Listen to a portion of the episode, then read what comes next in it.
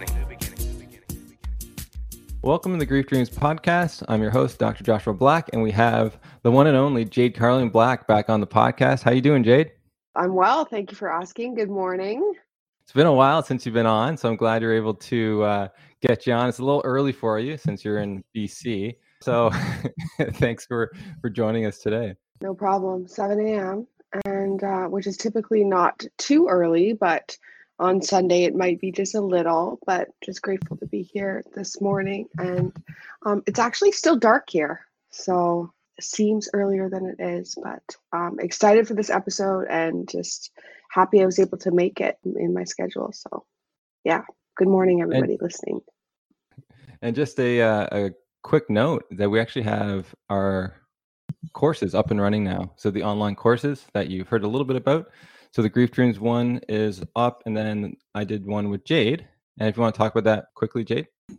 Sure. Yeah, absolutely. We've actually joined the Teachable family. So that's a platform we can access courses of all different disciplines and interests. And ours is actually uh, the focus of ours is um, using modern intimate relationship as a vehicle for awakening or growth or expansion, personal capacity building. So, me and Josh really just ventured out to share experience together in relationship and how we navigated that and all the beautiful things that we've learned through our our marriage our divorce and our continuing you know, bond of friendship. So um, super organic course excited to have done it. It was such a long time in the making but we finally came to a place where we decided we were ready to put that those principles and sentiments out into the world. So there it is. Yeah you can access it. You can just go to griefdreams.ca and and look under courses. There's a link there to go and join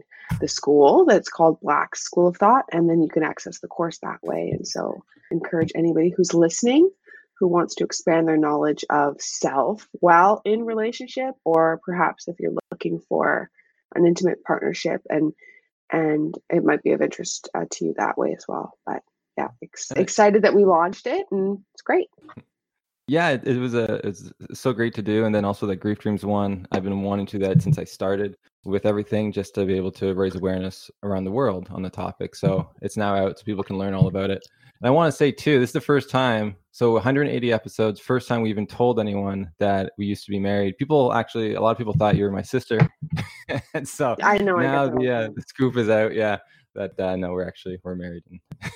and uh, people often say to me, "Oh, you guys look alike. That should, that that could be your brother." Like if I give the business card or whatever, right? When we were pitching for podcast guests, yeah, they think we're siblings. So I'm like, no, that's um, yeah, so it was just always like this thing we never really talked about. And so, yeah, it was just not like the focus of attention. But I think if you're not in our inner circle, then you wouldn't have that knowledge. But yeah, cool, cool to kind of put that out to the listeners and have an opportunity to to share a piece of our lives more intimately with with whoever's interested in in um, knowing. So yeah, cool. All right, let's move on with the podcast. I heard this song that this individual wrote, and it just brought me to tears. So I'm so happy that she's able to come on today. So today we have Bailey Rainwater, who is a Nashville based singer songwriter who graduated from Belmont University with a degree in songwriting and music business. Before the pandemic, she was playing shows in Illinois, Kentucky, Missouri, Alabama, Tennessee, Georgia. While she hopes to return to performing after COVID, she is currently focusing on writing full time, running her small bed and breakfast, and becoming a certified Pilates instructor. So, Bailey, thank you for coming on the podcast. Thank you so much for having me. So, I was so touched by the song you wrote, and I can't wait to start talking about it. But before we go there, I'm really curious about just your your love of music and like how you really got into wanting to be a singer songwriter. Well, I loved music when I was a kid. I loved watching CMT, especially music videos. And at the very end, they don't do this anymore, but at the very end, they would put who wrote the song at the bottom. And I remember talking to my mom about it because I was like, what, who, what does that say? Like, who are these people? She was like, well, I think that's the songwriters. And I was like, so like this didn't actually like happen to Faith Hill. Like this is not like Faith Hill's actual life story. She's like, no. I was like, okay, that's crazy. So that's when I kind of first got the inkling that being a songwriter could be a job and that there was way more people involved in making a song come to life than just the artist. So I started writing probably around six or seven, all kinds of stuff, not just lyrics. I wrote little plays and I wrote little books and I journaled. And yeah, so that's kind of how I first uh, was introduced to writing. And then just as time went on, like in middle school, is when I really started dedicating myself to writing specifically songs and picked up the guitar, taught myself how to play guitar. And then midway through high school, I decided to just cut out all my other extracurriculars and just focus on music. And that's when I applied to Belmont and decided to really go for it. So that's kind of how I got started. You know, I had the same sort of feeling, and I it was only till like I think more recently that I realized there are songwriters. like I always thought the artist was also the songwriter, but not all the time. And yeah. like, oh, interesting. I remember specifically like uh, Martina McBride's song Independence Day, which is very dramatic and like about like this woman setting this house on fire. And I thought that was really what happened to Martina McBride when she was a kid. and I was shocked to find out that that was just a song that other people wrote for her to sing. I think mine was Celine Dion's song, My Heart Will Go On. I always thought because she just because she sang it, I thought she wrote it, but no, it's not true. and what an epic song that is. so how does that can you just like so how does that work? Do you write a song and then you pitch it to to artists or do people come to you and say like, "Hey, I'm I need like I want to do this in tandem," or like how does that that work for the majority, or or is it like varied? There's a few different ways. I write a lot alone, um, mm-hmm. but I mm-hmm. also do a lot of co-writing as well. So you can write songs alone or with other people, and they can be pitched to artists. They have pitch sheets that show who's cutting, who's looking for songs. So it might say, you know, Little Big Town is looking for this type of song. They've they're looking for a ballad or they're looking for something up tempo or they'll have like little specifications it can't be about this or that and then also it can be it can be writing with an artist and getting songs cut that way so there's a lot of different ways that songs come to be and um, get placed with different people but a lot of people do write their own stuff so yeah Hmm. And so I'm curious. I see you're obviously from Nashville, and so I don't know a lot about Tennessee or Nashville, but I hear that lots of, um, I know that lots of really uber talented uh, musical people come out of that place. So, what does that geographical location have to do with influence on your on your love of music, and how does that kind of play into the story? Well, it's great to be around other people who appreciate the art of creating a song in the same way that I do. And I don't know, I think that there's just a great energy about Nashville, especially I live in East Nashville. I think the energy over here is great. But yeah, it's just it's just like a creative spirit and uh, there's a lot of people here obviously trying to write and make music and all other kinds of art too. It's just a good community feel. Cool. Love that. And so, uh, did you do? You're like born and raised there? No, I'm from my my dad is uh, actually a farmer and a horse trainer and owner. My mom is a teacher, and I'm from Southern Illinois, which is just about three and a half hours north of Nashville. So it's not super far. Um, but yeah, I grew up there, very small town, very rural life, and um, luckily my parents have been really supportive of me moving to Nashville and um, making music. Cool. That's great.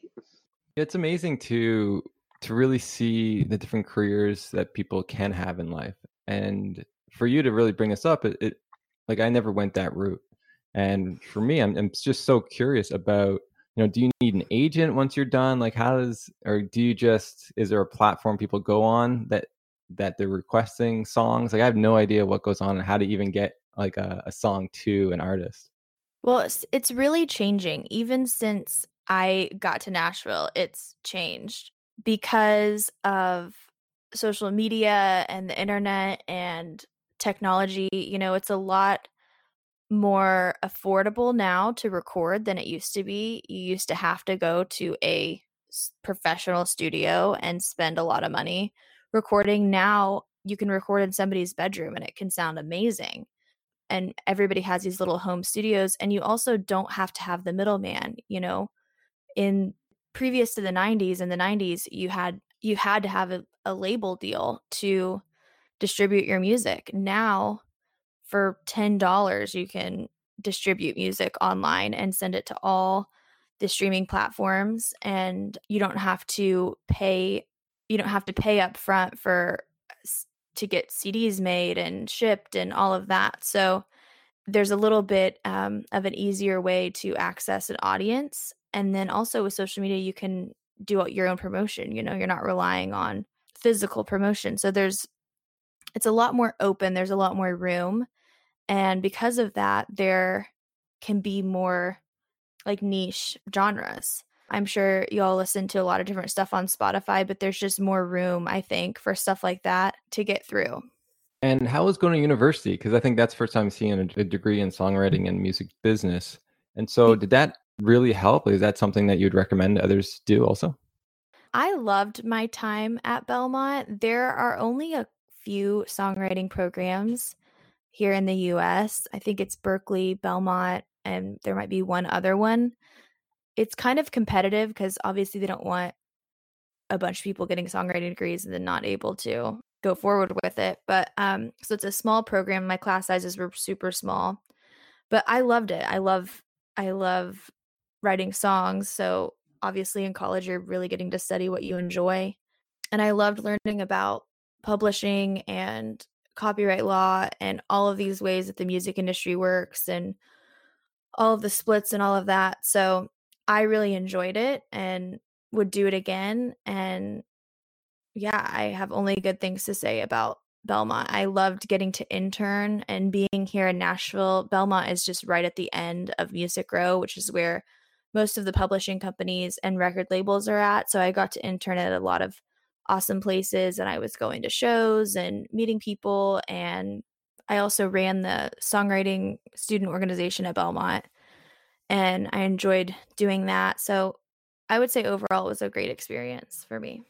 So cool. And I think that's just like a um, your your range of knowledge like like you were saying copyright law and like all that so you get to like really learn like really learn all those nuances where like of the industry where people who are just into the uh, the more creative kind of aspects i think it's hard too for like artists in general i know like as a as a right like being a writer and stuff i'm super interested in the creative stuff and then when it kind of goes to the uh, not so creative stuff, I'm like, well, that's a little bit of a learning curve. And so I think that's really cool that you had the opportunity like to meld um, all those important facets of the industry and and have the have the kind of creative thing as well. It's it's kind of I don't know. I think it sets you up to win to have that opportunity to go to school and and learn the more like concrete stuff and logistical stuff and it's interesting. Yeah, I don't I didn't I didn't really know like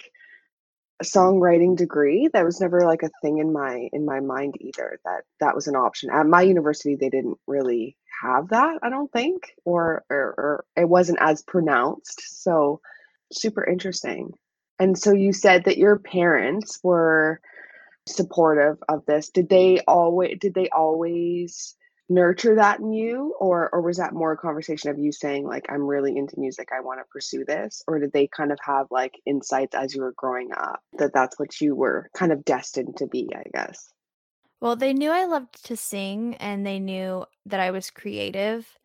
And looking back i'm not sure if i can remember if they were if they ever tried to point me in another direction i'm not sure i remember that because i was probably just blinded by my own ambition and passion for writing, right. I probably wasn't listening anyway. There's definitely been times where I think they've worried a little bit because it is not like a regular job.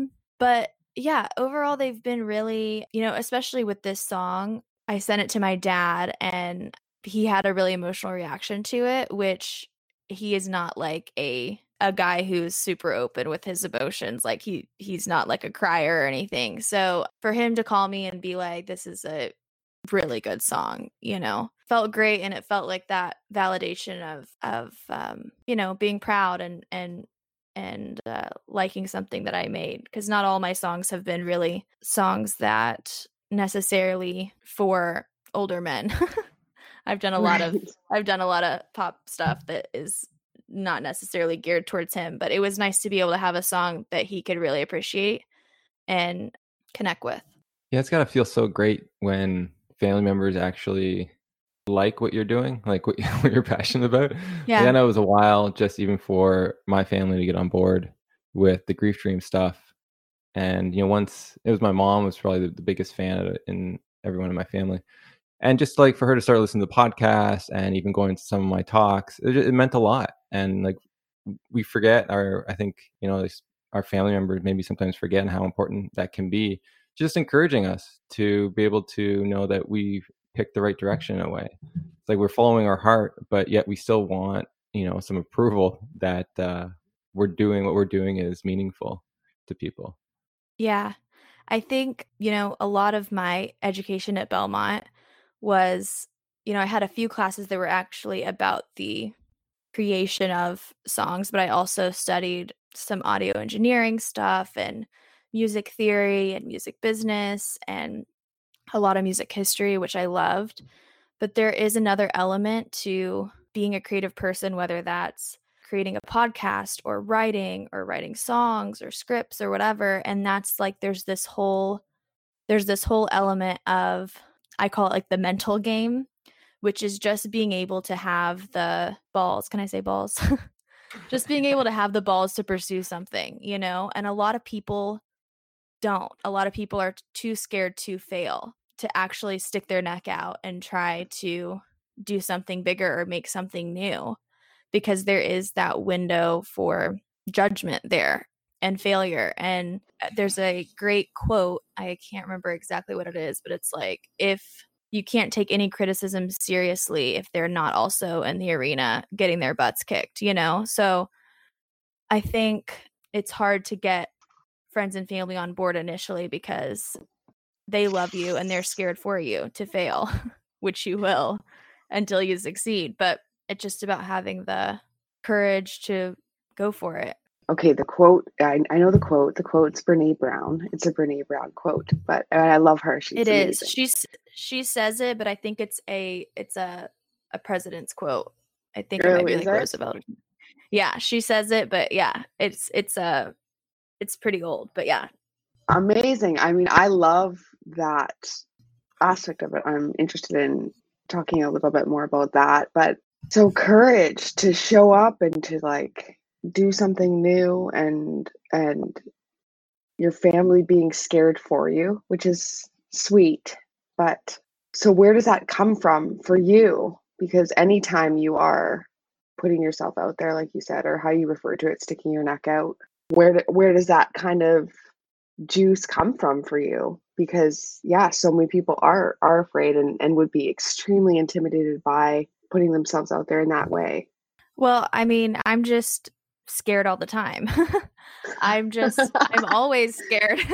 yeah, but I do it anyway because I would rather just fail my entire life than never try. And that sounds cheesy, but I mean, there's, it, it's also about consuming like a healthy diet of motivational content. I read books and listen to podcasts and try to nurture that creative part of me that I think a lot of people lose in childhood somewhere along the way where they felt like what they were making wasn't good enough. So they just kind of switched gears to something else. But just trying to like keep that alive because it is so easy to get bitter and jaded and not want to create because it wouldn't be the best thing ever. But yeah, I'm always wondering after I write something, even if I have that immediate, like, this is good, I, I really like this. I think this is great. And then what comes after is the maybe this is trash, you know, or, you know, you're recording it or you're about to release and it's like, well, what if it doesn't do very well? Or what if it doesn't get very many plays? Or, you know, if people aren't sharing it or or responding to it. It's just a whole mental game of maybe it sucks.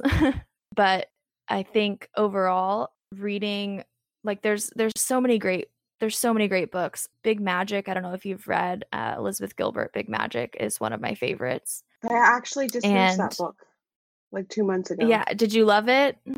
I loved it. It's great. It's and so much yeah. and so much of it felt like like obviously those it's just like awakening that information that's already in you. So it's like as, as I'm reading it, it was it, it was less aha moments and more like affirmations kind of and a validation for decisions I've already been making and justification for decisions I've already been making or things that I couldn't articulate in a way because she's like an amazing writer, beautiful writer. And yes. Yeah, just the whole time I was reading the book, I was going, mm-hmm, mm-hmm. Like it, it so it was great and and just reaffirmed a lot of things and just yeah, reading stuff like that just gives you that push and that momentum to just say, I'm gonna keep going forward with whatever I believe in and keep following my passions and understand too that I really like the part about your your passion is is there to serve you and you're there to serve it. It's not like a one way kind of relationship. It's you're like feeding off off one another and a lot of times you feel like you're like we pity our passion or like oh i'm not you know breathing as much life into you as i should be. And understanding that those passions find you as well like you love them and they love they love you and you're in this kind of divine relationship with your creative endeavors and and um, if you pay attention they will take you where they need to take you and and and to really respect your passions and have that kind of a relationship with it. I like that. I like that idea and it minimizes the pressure to perform or to like suck whatever i can out of it or put conditions on it and stuff. So i i, I like the way she words you know she words stuff and great book. Somebody recommended that book to me and um, it was amazing. Yeah i would say that's the one thing that i think i didn't learn at belmont that has been like an ongoing education for me is that there's this whole other piece of keeping your your heart full and keeping your soul sane by being really mindful about creativity and not letting there be so much weighing on it that you can't actually share what you've made because you can write all day long and never let anybody read it. You know, she talks about having genius versus being a genius and uh, also like ideas just kind of floating around and, you know, almost like this whimsical, ethereal type of uh, approach to creativity that we don't necessarily have anymore. Now, that doesn't mean that you don't have to show up for your work every day and for your creativity and put in the hours even when you don't feel like it. But taking that pressure off of, like, I, you know, the song I wrote today sucked, but just letting that be the song in the room. That the, you know, the creative fairies did not bless you with the best song today, and that's okay. It takes it off of you having to be the genius every day you know? Right right. That's not a thing. Well it's more it, it's it's rooted in acceptance and you know things that help us cope with life. But i i particularly like the idea of you know how she said like ideas are floating around and then you just snatch them and if you don't embrace them they go to the next person. And so how much does that resonate with you in like the music industry and the songwriting world? Like if you have an idea for a brilliant song do you believe that if you don't do your part to materialize it that it'll go to another songwriter? Oh for sure for, for sure. And this happened to me last year maybe like a year and a half ago i had this title for like six months that i loved i won't say what it what it was but it was sure i think it was a great title and i i kept trying to write it and i was trying to write it more pop. And I actually brought it into a write and we were about halfway through it. And the next week, I, it was a Friday and it was a new music Friday. And I got on my phone and I saw the title and it was another girl in town who had released it. And I was just like, no, no, no, no, no, no, no, no. And I went and listened to it and it was amazing. I mean, they just they just wrote this song to the nth degree like it was perfect. Um and of course there's that moment of like dang like I wish I would have thought to write it like that first of all, but I'm also, you know, just for the life of a song of when they wrote that and recorded it, you know, I'm at least 6 months late if not later. But it was floating around for me for a while and I kept trying to write it, kept trying to write it, and I just didn't get it done. And I'm sure that it found the right place because it's a great song. But that was one of those moments where it's like, okay, like that is real. That is totally real because that idea deserved to be heard and created and it found the right person, you know? Yeah, that's actually so cool. What an interesting story. And I you hear that with a lot of things where even that well people will say how they didn't do something and someone else invented that thing that they thought of, but they just never went after it. And yeah, I think the grief it's, it's so strange because people people often say, "Oh, that's my idea." Do you know what I mean? Like, "Oh, that person stole my idea." They I've heard that phrase so many times or and it's like, "No, eh, that person didn't steal anything." Like that's it's not possessive in that way. It's like you know but i've i've heard so many people say that oh that was my idea for a business or that was my idea for a book and it's like no that was on borrowed time honey. That's just that was that was a thought or an idea. It's moved to the next person. Like it's it's not creativity isn't only yours. Like lots of people have have ideas and there's timing and so many different factors and and so i think celebrate when your idea moves to somebody else because um, i just think that's good juju like to understand you know that it might not be your time or like you said you know they did if you were bitter you'd be like oh they did a poor job at production or whatever but for you to say it's beautiful i mean that speaks a lot to your character too to allow that to go to where it needs to go and understand that. I mean i would be lying if i wasn't at the time really mad at myself for not dedicating myself to the idea further which i had to some degree it just i i wasn't hitting the right mark on it. I knew the idea was good. I just couldn't find it. You know, they did it they did it kind of more indie. It wasn't like this upbeat pop thing, which was what I was trying to do. I mean, they really dialed it back um, and made it really earthy. And that's exactly what it needed. I just hadn't arrived there yet. but there was definitely a part of me that was like, dang, like you should have worked a little harder on that a little earlier, you know? But it does take away that feeling of someone stole an idea because five years prior to that i might have said well how many people have i taken this right this idea her, sorry how many rights have i taken this idea into and is there a chance that you know can i draw the lines between people to figure out how it got to this person or is there have i told somebody about this you know like has this idea been stolen but i didn't feel like feel that way at all and that sort of goes to the new song, which I'm glad you're able to put out. it wasn't stolen, it wasn't taken from anyone else. You did this. Um, yeah. So it's called Christmas Time. And so, what, where did that idea come from? Right. And then, why did you want to write a song for those who are suffering well, loss? Part of it is that I have not ever truly grieved. And but I've watched my family members grieve. I lost um, an uncle a few years ago and watched my cousins, who I'm close with, grieve. And that was really a huge reminder to me that someday I will lose my own dad.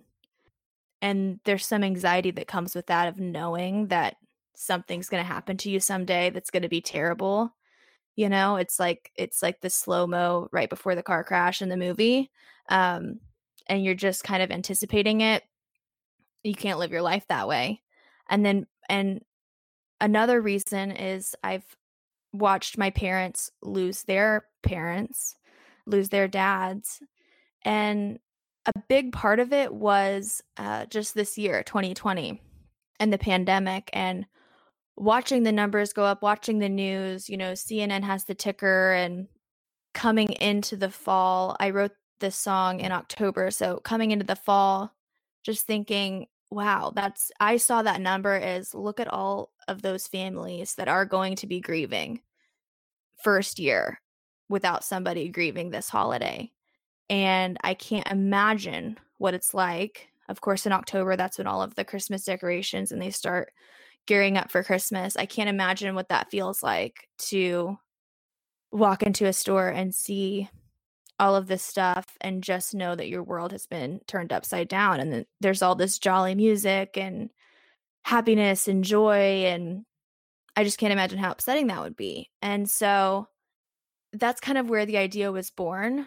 Was just thinking about that and just the sadness I had in my heart thinking about all of these families who have lost loved ones to COVID. And then also I had sat down just to warm up one day and I was I decided to go through some Christmas songs, just Christmas classics to just warm up my voice. And I immediately was like this is what I need to do. It was it was kind of like um a, a thing because this song happened so fast. It was like I didn't have time to to think about it too hard. I just immediately thought I feel like we need a song for people who are grieving during the holidays. And I had a co write like the next day, brought the idea in.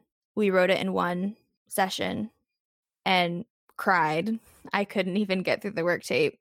And I was immediately setting up a session to record it and try to get it out as soon as possible. So that's where the idea came from. Wow, it just like it seemed like it was just just a it's almost like feels like so easy. It just came out. You had the right people there at the right time, and it sound. Uh, you know, I said like I cried when I listened to it because even though it, it's been well, I think 15 years since my dad died, it still brings up the grief that's still there. It's still inside, and it's just it's it, it's there and just it's waiting for something to trigger it for you to remember it almost because it's hard to get there i think just on your own at times but when you with music, the beauty of music is that it can pull out some things that maybe you have forgotten about or have a hard time really sitting with. It can really bring that out. And so I was like really reflecting on my father and and, and his loss and also how difficult it is even now to not have him around and my family, right? So my grandmother and, and his sister for him not being around because that was the one thing that I remember is like they really valued him because he brought a lot of humor to the I guess Christmas parties, and you know now that's not there, so it can be kind of boring now. And so like the life of the party was actually the thing that was taking taken away. Yeah, I think I after writing this song, I started looking at a lot of content on Instagram and about grieving and about grief and uh, grief during the holidays. And I realized, you know, a lot of things that people do uh, when they're around people who are grieving at the holidays are to not talk about it, you know, or to not mention it or to kind of pretend like things are fine.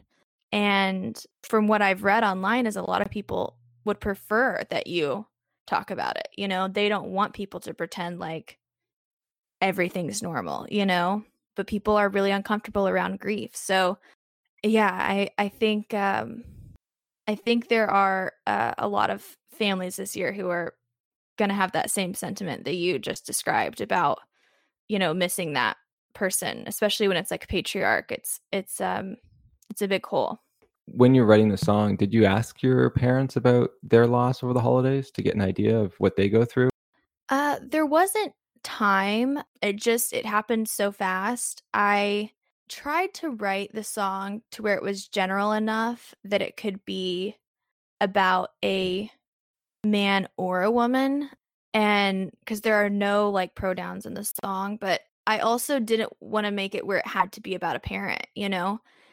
If when you listen through it it can really be even though it's personal it stays general enough for people to be able to think about the person that that they lost but when i was writing it i was thinking a lot about my cousin lacey who lost her dad in 2016.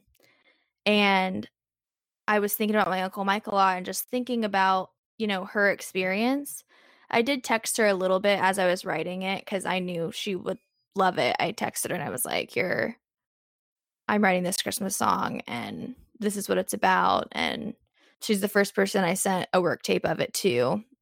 And in the bridge, there is like a little um, part that is really in memory of my uncle Mike, but I think that I I was more coming from her point of view, still trying to keep it general. And at the end of the day, while I was writing this song for my parents and for my cousin Lacey and you know all of these people and all of this hurt that I know is going to happen this year and is happening, I think for me the saddest part is knowing that someday this song will be for me because I know I will lose my parents someday and I will have this song already recorded. It won't be about me upset, not being able to get through it, not being able to sing it, but I know I will listen to it someday when I'm grieving my own parents. And that's what gets me the most emotional thinking about it is to be writing a song for yourself in the future, essentially. So just thinking about what that's going to feel like and thinking about my own parents and and how they speak and what they would say and yeah. Well it definitely takes great courage for you to even think that your parents will die in the future. A lot of people don't really think that way but as you said like once you went there you could feel something and the, your writing skills are phenomenal. So the music as you said it, it does apply to so many types of loss and be able to connect with people and to, to help them feel and to be almost remembered I think that's as you said, the big thing is to to for people to remember that they are grieving and to ask about their loved ones. Just because that's the one thing that goes away the quickest, especially at, at Christmas time. And so what we're gonna do is we'll we'll play this, play the music so people can have an understanding of what you wrote. Is there any words you'd like to say before we play it?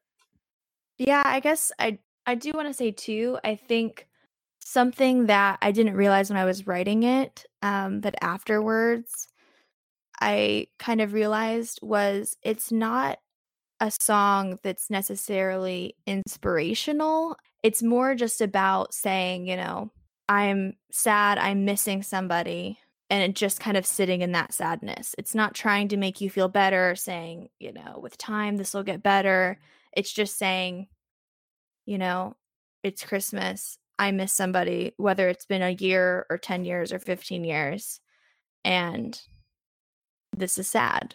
So it's not trying to do anything crazy other than just acknowledge that.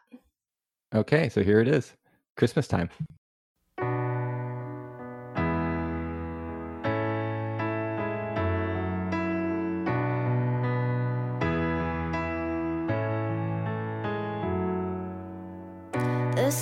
Is falling and the stars are twinkling. Outside the stores, all the bells are jingling. The lights on the trees, and children believe this used to be my favorite season. And now I wish you were here.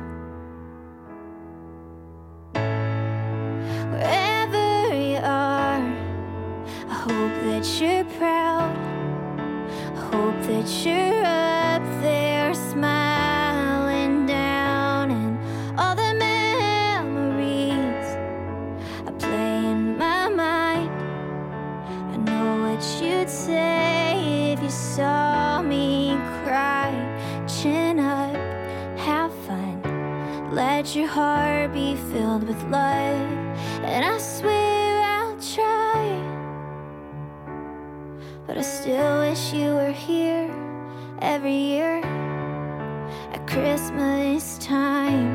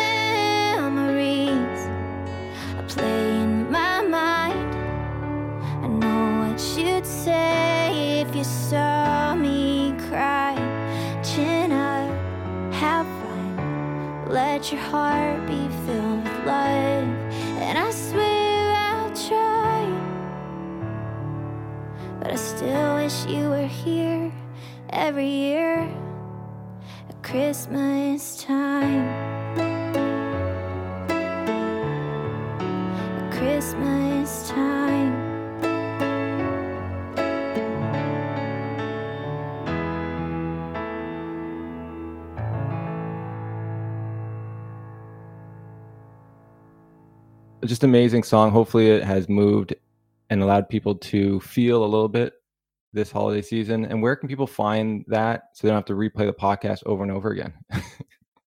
It's on it's on Spotify, it's on all the streaming services, and of course you can buy it on iTunes, but it's much better for me for you to stream it on Spotify. All right. And so, when looking at your own holiday sort of memories, so your uncle Mike, I believe you're saying, um, Yep. do you have any memories of him over the holidays? Did he come to your house, or did you go over there?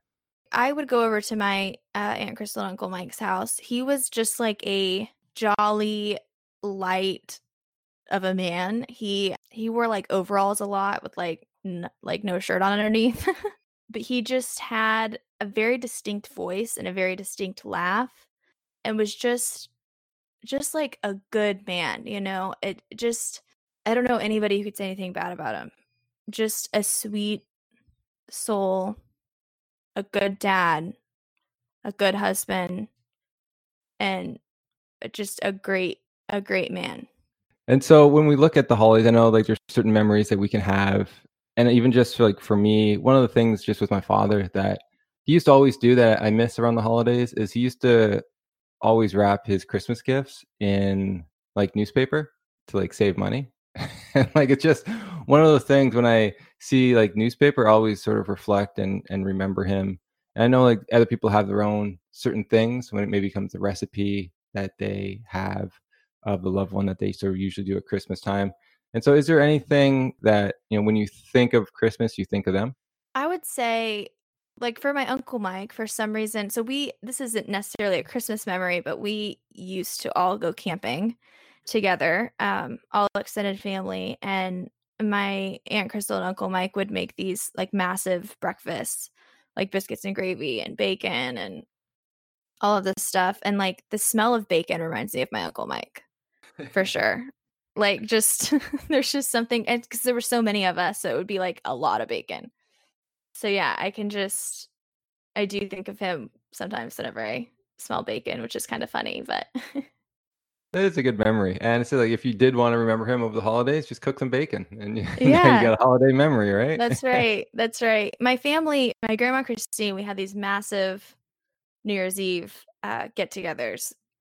Now all of my cousins, my dad's the youngest, so his kids are the youngest of the cousins. So basically everybody's grown and has their own families now. But we used to have these big uh, Christmas Eve parties at my grandma Christine's, and it was just basically chaos. It's just too many people in a room and just laughing and my dad is really silly, funny, just goofing around, trying to be the, center of attention, basically. And yeah, that's just that's my my Christmas memories on my dad's side.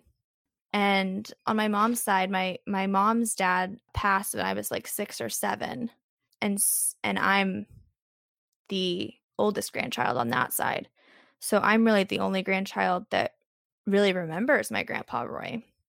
And I do remember when he passed being a child and I remember my mom getting the call. We were in the McDonald's drive-through and and her being shocked obviously. We went to his house and I was a child, so I think you understand what's happening but you don't really understand like the finality of it. And I remember she put uh one of my siblings down to take a nap in his bed. And I was like, why would you like touch his bed? Like that's where he just got up this morning, you know? I was like, I just remember kind of being offended by that. Like that was really inappropriate of her to do to like move his bed around when he had just got up. So that's probably the start of like the overly sentimental part of me, even in childhood. I have lots of like my godmother, Naomi, and like all of them around food.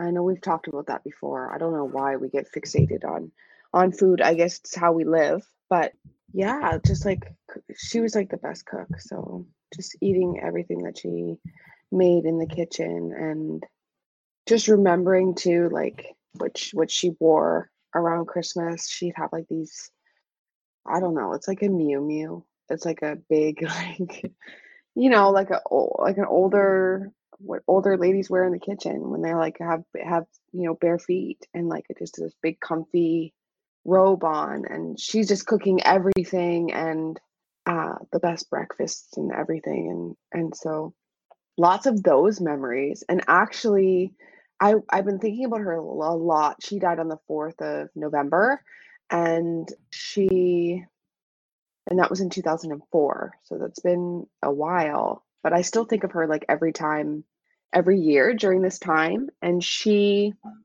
her like her funeral ceremony the song she loved the song ave maria and so every time i hear that song on the, the radio like the celine dion version i like come unglued and i have to like pull over and then i just cry in my car because it's like uh it's like you know uh, it's a memory. It brings everything to the forefront. And that was this like when she transitioned it was a super uh, difficult time in my life. Like i didn't know i was just figuring out like where i'm going or who i am or what i want to do with my time and all those things. So that kind of experience is is closely related to like a, a period of confusion for me but also a period of pivot you know to how my life has been like since then. So it's like a real mix of of stuff. But needless to say, Christmas time is like a major trigger in that way, but also like a beautiful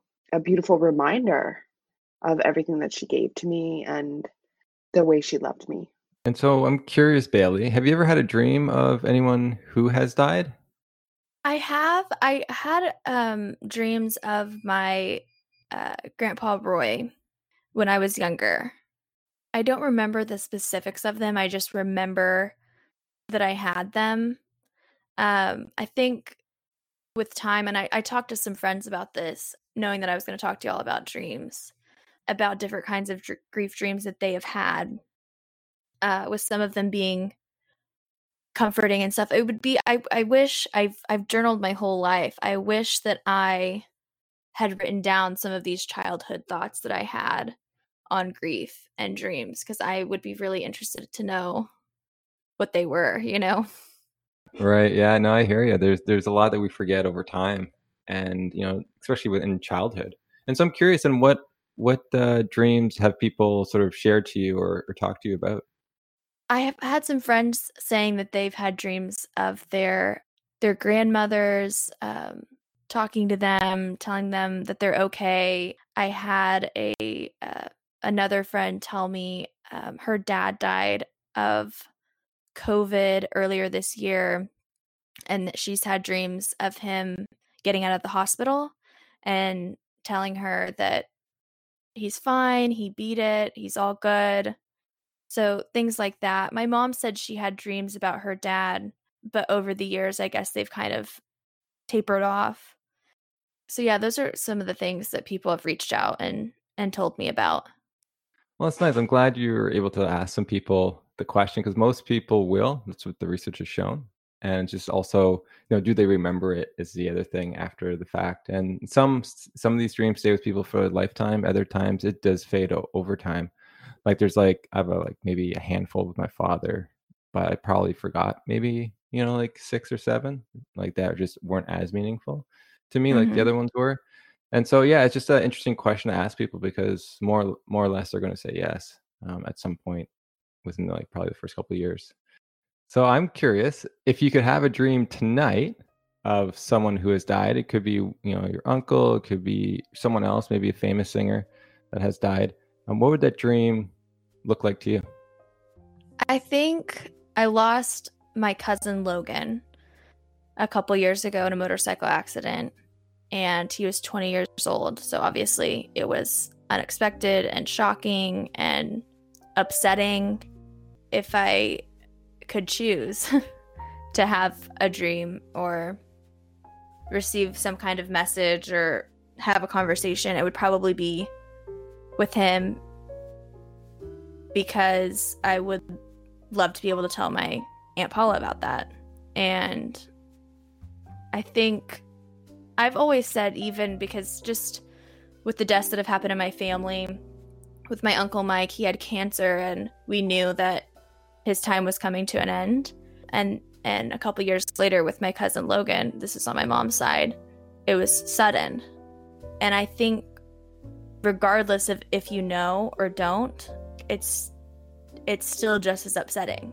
And so, I do think with Logan being so young, though, I would like to be able to have a dream and talk to him and tell my aunt about it. I like it. Do you want Logan to be the same age he died at, or do you want him to have grown up a bit? I don't know because he has a daughter, which he had when he was a senior in high school, I think, which at the time we were all like, you know, young to have a child and then having him pass a couple years later it, it gives you that feeling of you know we're so thankful to have her obviously and to have a piece of him. And you know maybe everything happens for a reason.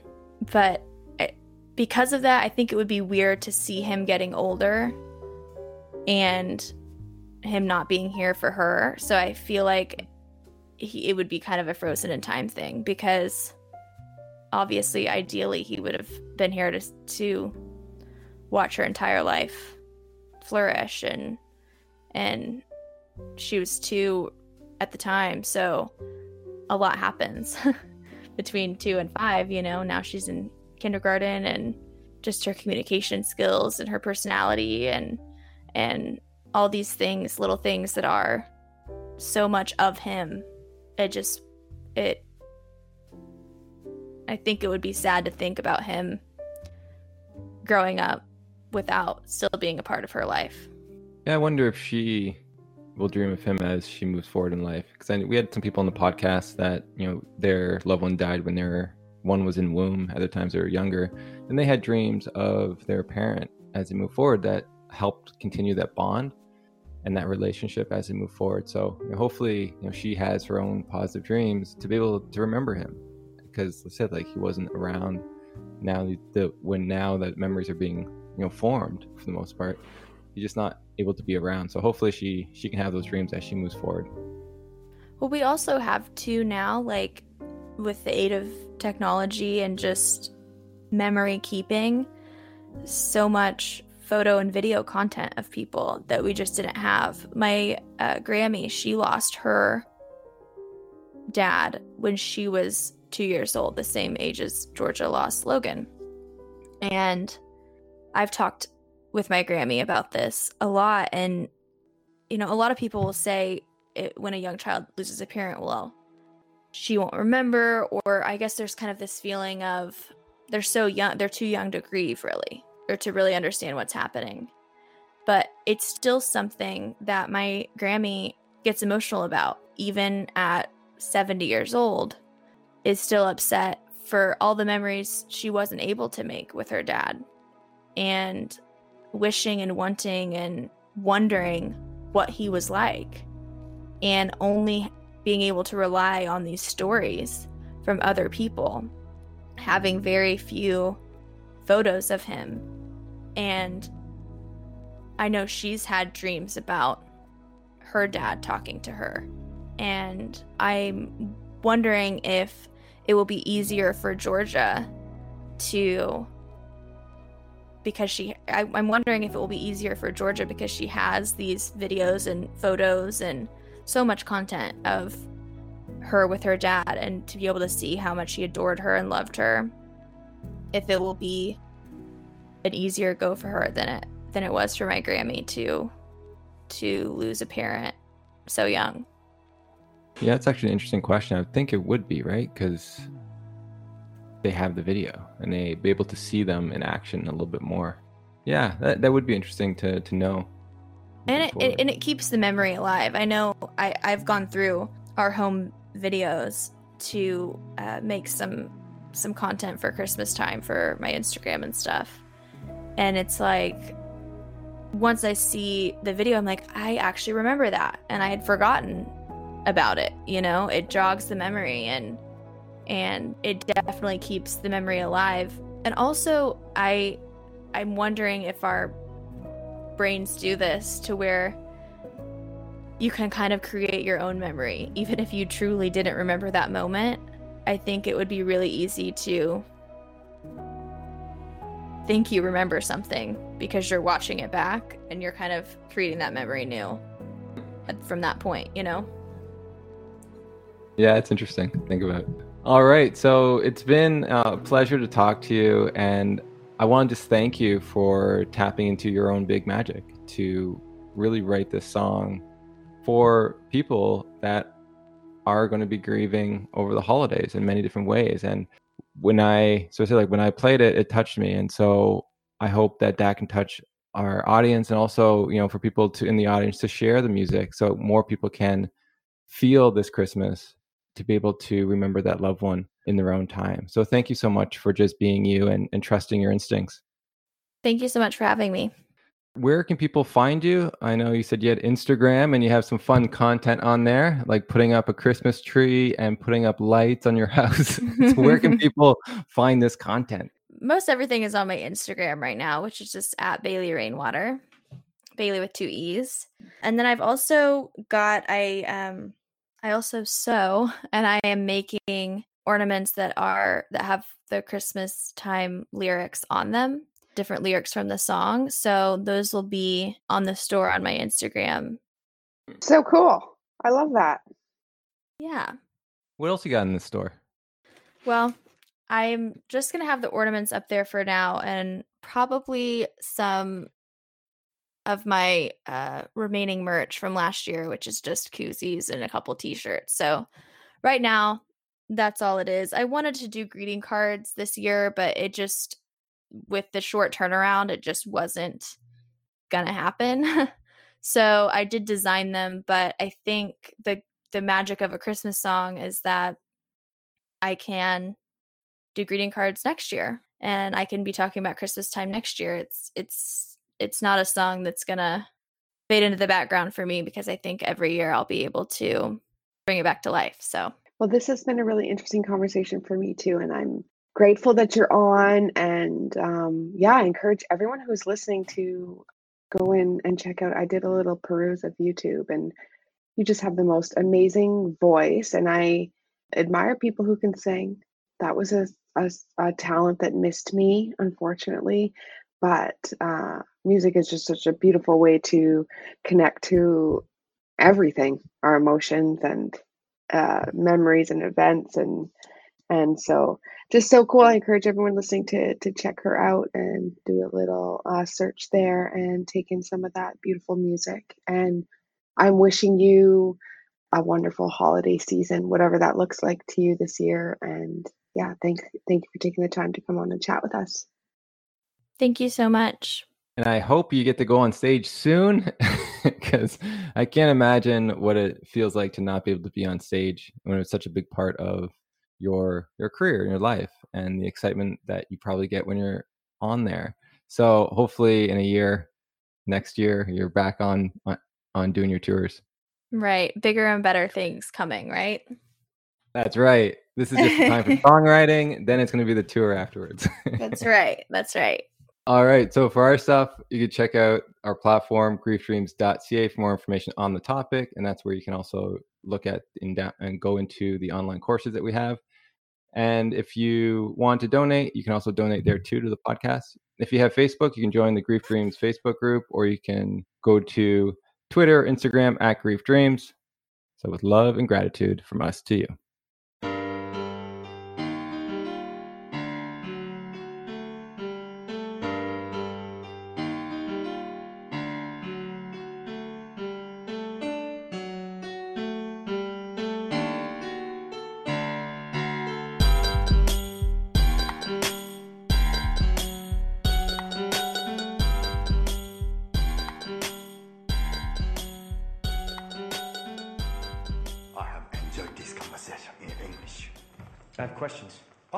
Introduced myself. You have introduced yourself. This is a very good conversation.